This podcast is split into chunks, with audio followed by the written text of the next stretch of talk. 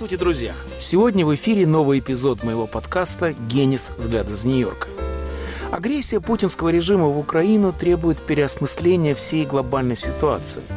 Центральную роль в этом процессе играют независимые СМИ, противостоящие кремлевской пропаганде. Сегодня мы беседуем с главой бюро газеты «Нью-Йорк Таймс» в Киеве, широко известным в Америке журналистом, лауреатом Пулицеровской премии Эндрю Крамером, живущим и работающим сейчас в Киеве.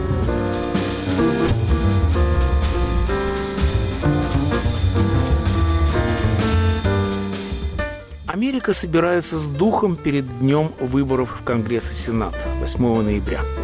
Как всегда, первый вторник после первого понедельника ноября. И, как всегда, это экзамен для правящей партии, который она обычно проваливает. Это, конечно, не закон природы, но сходство есть. Тут сказывается чуть ли не инстинктивное стремление американцев к балансу, к равновесию в распределении власти – если в Белом доме демократ, то у республиканцев больше шансов победить на промежуточных выборах. Тем более сейчас, когда страну бесит упорная инфляция. Чтобы сделать ее наглядной, журналисты перевели статистику на повседневный язык. Рост цен отнимает у каждого американца одну месячную зарплату. Уже это понятно каждому. И кто-то должен за это отвечать, начиная с президента – Вряд ли в инфляции виноват Байден. Это всемирное явление, вызванное последствиями пандемии. Но так или иначе власть обязана держать ответ за свою внутреннюю политику. А именно она определяет интересы избирателей на таких выборах. Экономика, преступность, аборты и опять экономика. Даже война в Украине рассматривается и в экономическом контексте. Когда некоторые республиканские политики требуют пересмотреть помощь Украине, то речь идет о фискальной дисциплине – большей подотчетности и прочих экономических, а не принципиальных проблемах. Каждая партия предлагает свои решения, но для очень многих выбор между ними чрезвычайно труден. Таких можно назвать политическими бездомными. Я и сам такой. Мне, скажем, близки ценности классических консерваторов, которые предпочитают рыночные решения государственным. Но чужды стремления нынешней республиканской партии судить выше сапога и вмешиваться в личную жизнь, запрещая аборты и однополые браки, до которым политикам по-моему, дела вовсе нет. Ну и, конечно, камень преткновения казус Трампа. Его имени нет в избирательных бюллетенях, но очень многие кандидаты-республиканцы по-прежнему исповедуют большую ложь бывшего президента об украденных выборах. И тут возникает проблема, волнующая мир больше всего. Это потенциальное возвращение Трампа в Белый дом, которое способно перевернуть доску и изменить расклад сил в войне – Путин, пишет Нью-Йорк Таймс, готов затянуть войну в надежде на приход Трампа в Белый дом. Только вряд ли из этого что-то получится. Нынешняя поддержка Украины беспартийна в своем постоянстве. Три четверти американцев одобряют ту огромную и дорогостоящую помощь, которую страна оказывает Украине, защищающейся от агрессии путинского режима. И дело тут не в политике, а в истории, в коллективной памяти – Америка помнит, как дорого и стоил соблазн изоляционизма, попытка отсидеться за океаном в начале Второй мировой войны. Поэтому на историческом календаре Америки сейчас 1940 год. Путин зверски бомбит Украину, как тогда Гитлер бомбил Лондон. И Америка вновь стала, по слову Рузвельта, мотором демократии. Бесперебойность его работы обусловлена не партийной борьбой на предстоящих выборах, а решающим фактором в жизни всякой демократической страны – общественным мнением. А оно, в свою очередь, определяется чуть ли не самым главным оружием в этой войне – информацией, честной, объективной, своевременной и бесконечно важной. Вот об этом сегодня у нас и пойдет речь.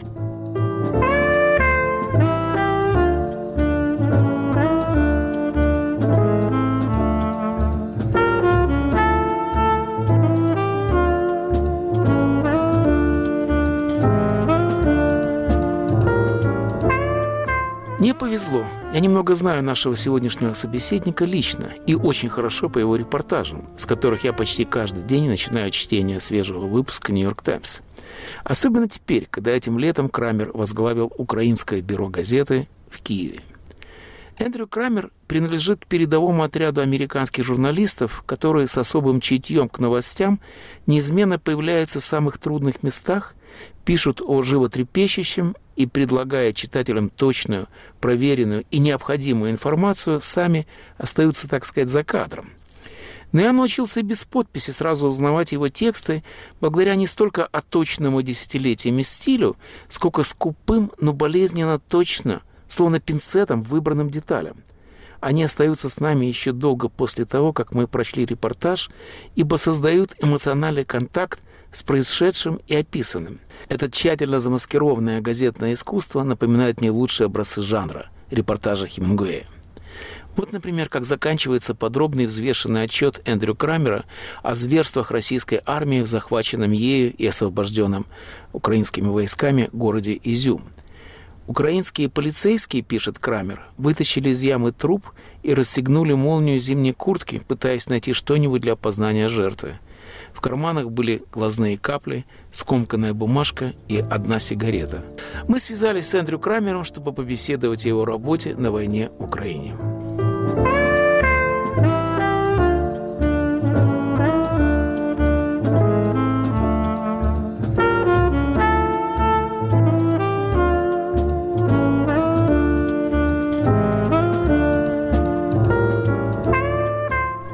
Пожалуйста, нашим слушателям о себе. Как вы попали в Украину? Как вы ее выбрали в качестве объекта своих профессиональных интересов?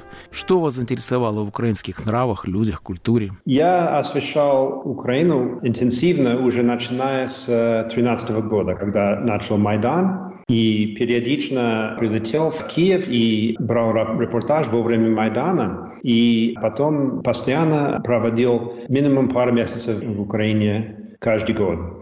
Мне очень интересно было сам Майдан как политическое явление и в дух людей, которые участвовали в протест, мне казалось очень интересно. Были периоды в нашем репортаже. В 2014 году, в 2015 году мы преимущественно освещали войну на Востоке.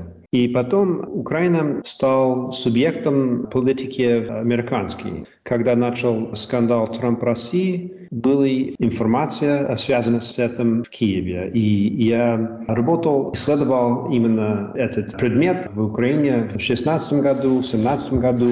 И потом первый импичмент Трампа тоже связано, естественно, с Украиной. И то, что происходило в Украине, и тоже связи между Украиной и политикой в Америке.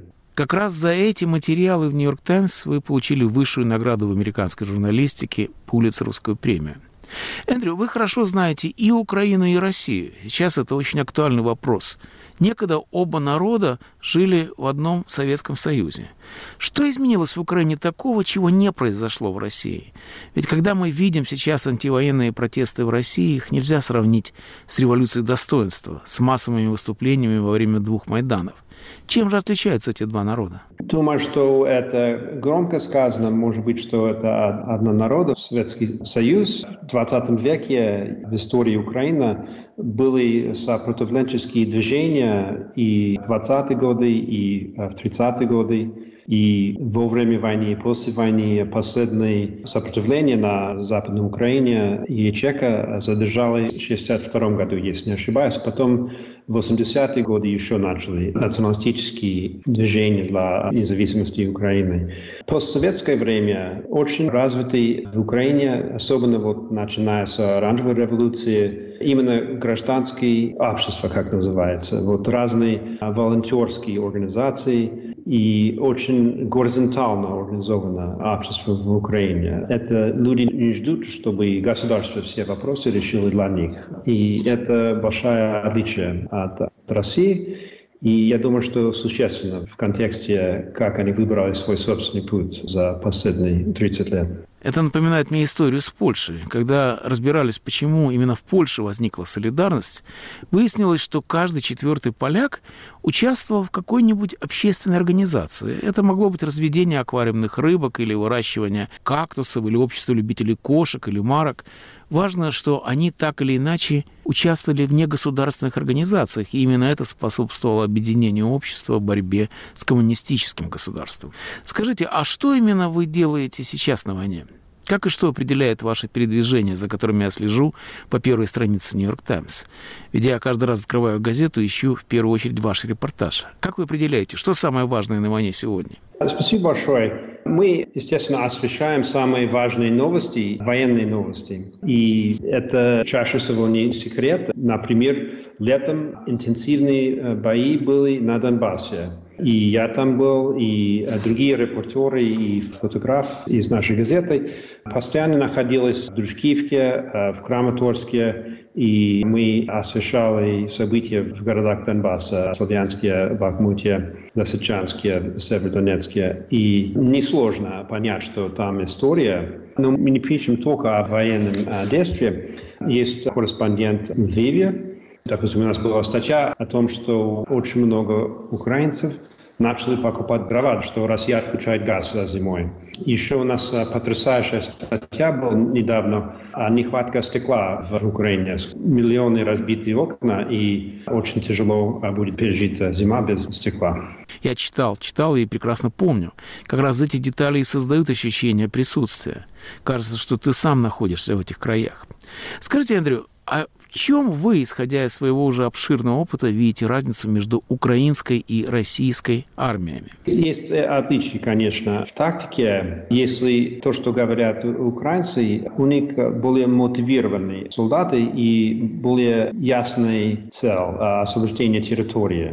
Я думаю, что война в Украине показала, насколько важны вот эти элементы. Мы не очень часто говорим о морали и о духе. Сейчас скорее люди думают о технологии и какие-то другие решающие элементы. Но я думаю, что после войны в Украине будет э, новый фокус на этом элементе. Украинские армии, они э, организованы на маленькие подразделения. Они действуют самостоятельно на уровне бригады и даже рота. И это отличается от русской армии, которые скорее были вертикально организованы. В сегодняшней армии Украины есть корни в добровольческие батальоны, созданные на Востоке после 2014 году, в частности. И это тоже горизонтальные организации. Это самостоятельные подразделения, способные действовать на маленькие группы. В битве за Киев это очень решающее было, потому что они вышли из города и в этой маленькой группе и воевали,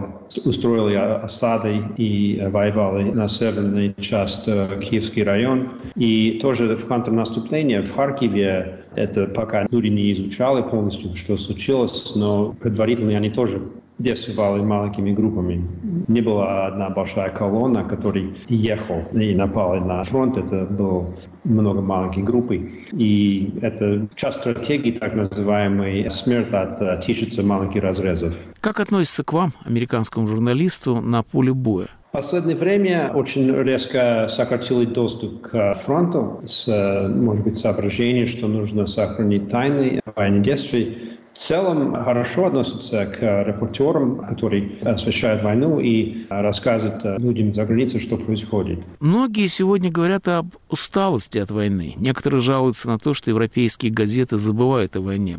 Но я, читая каждый божий день «Нью-Йорк Таймс», вижу, что война с первой полосы не сходит. Как вы считаете, что может поддержать внимание американцев? И что необходимо сделать для того, чтобы американцы по-прежнему поддерживали Украину? Это действительно проблема, когда мало происходит. Например, летом фронт остался на одном месте, не было движения и казалось, что новостей мало было. Я думаю, что людям интересно, а, потому что поддержка на Украине высокая в Европе и в Америке, и люди хотят знать, что происходит на поле боя. Это очень важно для политики безопасности в Европе в будущем и для тех, кто обеспокоен именно вот моральные аспекты войны, проблемы с правом человека, международное право, которые а, нарушили. И тоже с точки зрения экономики Европы, а, что будет энергоносители зимой.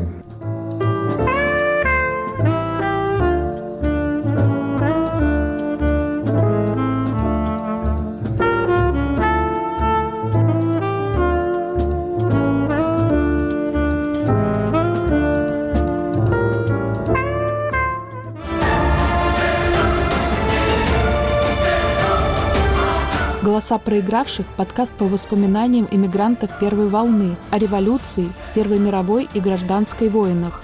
Распутин бежал по саду Юсупова и кричал «Все ей скажу, все ей скажу». Слушайте нас 6 ноября на всех доступных подкаст-платформах.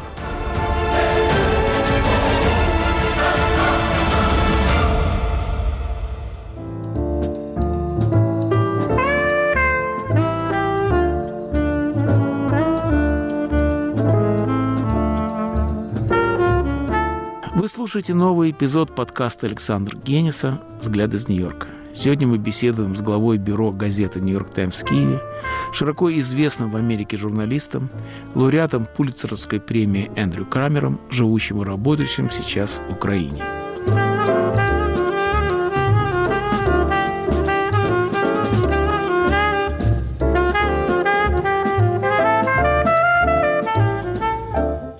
Хотел бы, Эндрю, поговорить с вами на одну чисто журналистскую тему. В чем особенность этой войны с медийной точки зрения?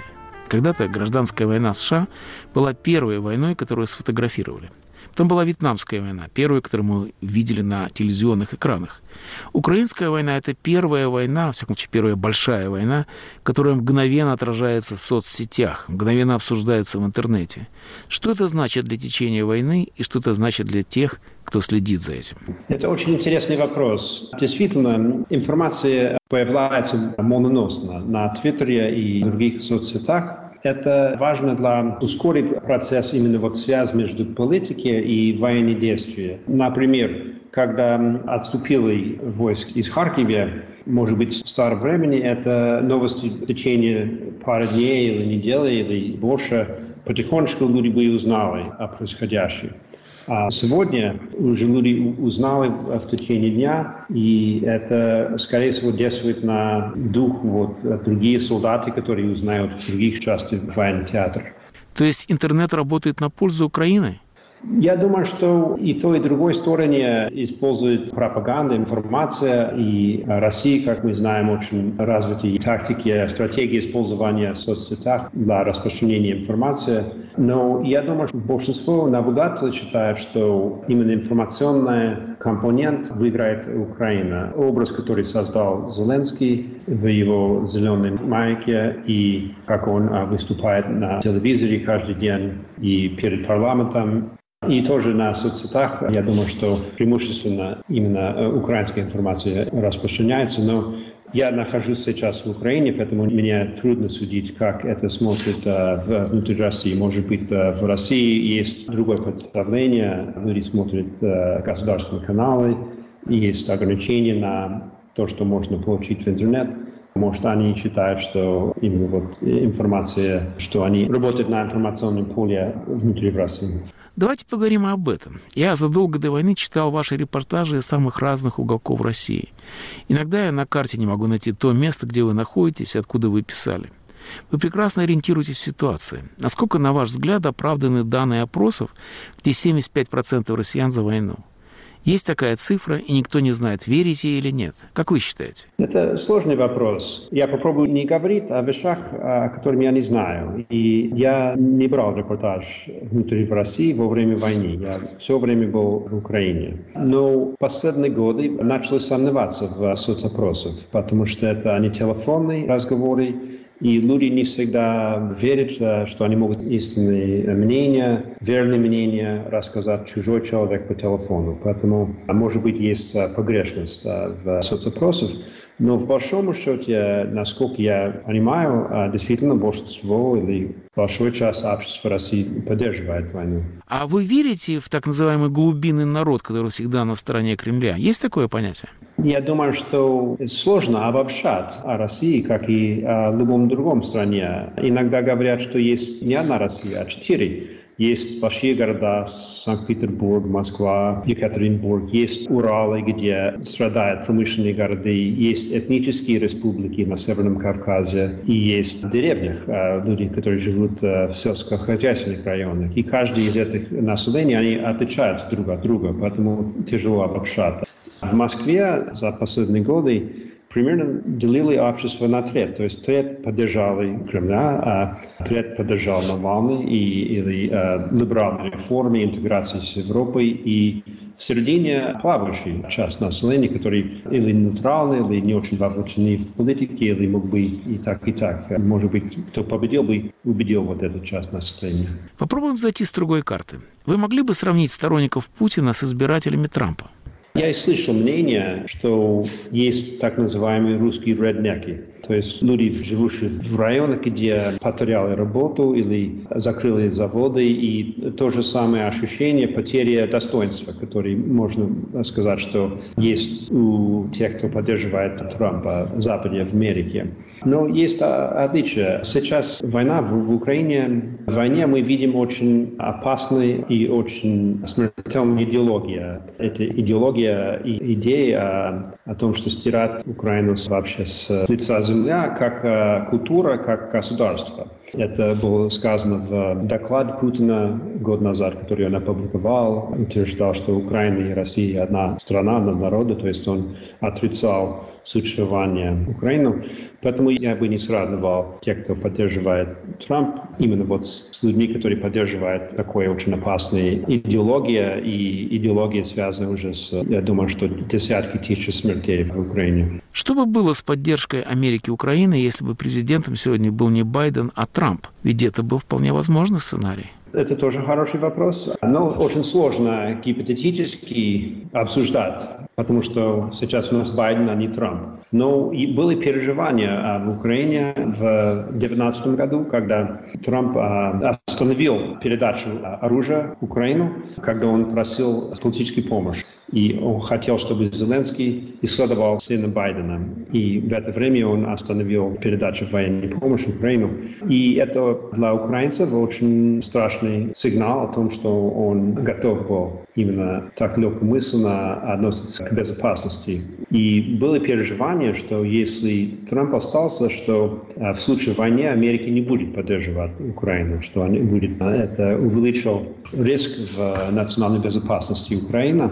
И я так слышал мнение, что связано с этим команда Зеленского, они были готовы к переговорам с Россией. Они очень старались найти компромисс, и, конечно, были красные линии, они не готовы были перешагнуть какие-то красные линии, но очень старались урегулировать войну на Востоке именно с соображением, что главный союзник Украины показал колебания э, в отношении при Трампа. Сейчас в Америке будут выборы. Что произойдет с помощью Украины, если большинство будет у республиканцев? В Киев приезжают конгрессмены, сенаторы, и они очень часто приезжают в так называемые партийные поездки. Вот есть республиканец, есть демократ. Сауна, когда избранные чиновники Америки путешествуют за границу, они говорят, что политики останавливаются на берегу океана, что когда они за границей, они должны выразить единое мнение. Это видно не только в Киеве, но еще, я думаю, что в Конгрессе есть двухпартийная поддержка Украины. Большие перемены, может быть, не стоит ждать. Я не освещаю политики в Америке, поэтому я не эксперт, но есть крыла республиканской партии, э, связанные с Трампом, и за последние пару лет они хотели создать лучшие отношения с Россией. Они скептично относились к безопасности Украины. Они не уверены были в необходимости поддержки Украины до войны, и, конечно, есть опасность, может быть, э, так и будет, если они победят. Да. В Америке было могучее антивоенное движение во времена Вьетнамской войны. Какие уроки из него можно вынести для противников войны с Украиной в России? Есть отличия. В Америке в течение десятилетий было написано в Конституции право собрания, вот это называется право собрания, то есть люди имеют право всегда собраться, если они хотят. И это отсутствует сейчас в России. Но еще момент, можно сказать, что это урок в том, что хотя человек просто выходит на улицу, это может иметь значение, то есть может изменить ход события. И люди должны верить в том, что это важно, и если у них есть мнение и взгляд, они должны показать это и помочь собственное общество стать лучшим. А теперь личный вопрос. Как вам удается сохранить эмоциональную стабильность, описывая военные зверства российской армии? Я читал ваши репортажи из самых страшных мест. Как вы справляетесь эмоционально с этим стрессом? Это для меня работа, как, может быть, врач видит тоже вещи, которые страшно, или пожарник будет видеть страшные сцены. И я пробую подходить к этому с профессиональной точки зрения, но это и есть сложно и страшно. Нельзя отрицать это. Сцены, которые мы видели в Буче, очень страшные, и никто не должен э, видеть такие вещи, конечно. Мой последний вопрос – когда или если вы напишете книгу об этой войне, каким эпизодом вы ее откроете? Спасибо. Пока это не факт, что буду писать книгу. Я думаю, что война еще идет. Мы не знаем последний абзац войны, поэтому сложно сказать, что будет самый важный момент. Но пока я думаю, что битва за Киев много решил. И для Украины, и для Европы, и для мира. В это время считалось второй по мощности в мире армии России. Напали на маленькую страну, и все ожидали, что будет распада э, государства в течение 3-4 дня. И армии, они э, сильнее намного, чем люди думали, но тоже появилась волна поддержки в обществе. Люди готовы были защищать город сами и вышли на улицы, строили баррикады, и как никто так э, ожидал, что так и будет, но через месяц они победили. Я думаю, что это именно вот решающий момент был для Украины. После этого ясно было, что страна будет э, еще существовать как суверенное э, государство, культура будет выжить. И, конечно, очень важно, чтобы был доступ к морю на юге, чтобы решили проблемы на Донбассе, то есть освободили Донбасса. Это все очень важно, но именно битва за Киев решил судьбу страны.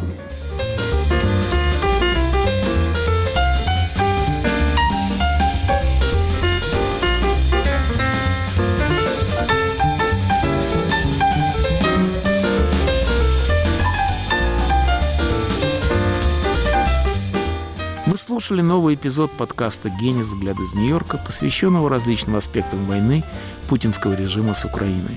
Мы беседовали о роли западных независимых СМИ, противостоящих кремлевской пропаганде, с главой бюро газеты «Нью-Йорк Таймс» в Киеве, широко известным в Америке журналистом, лауреатом Пулитцеровской премии Эндрю Крамером. Слушайте на любой привычной для вас подкаст-платформе, а также в эфире «Свободы» по воскресеньям 18.05 с повторами в течение следующей недели. Жду ваших писем, реплик, вопросов. Как всегда, ни одно письмо не останется без ответа. До скорой встречи в эфире, друзья.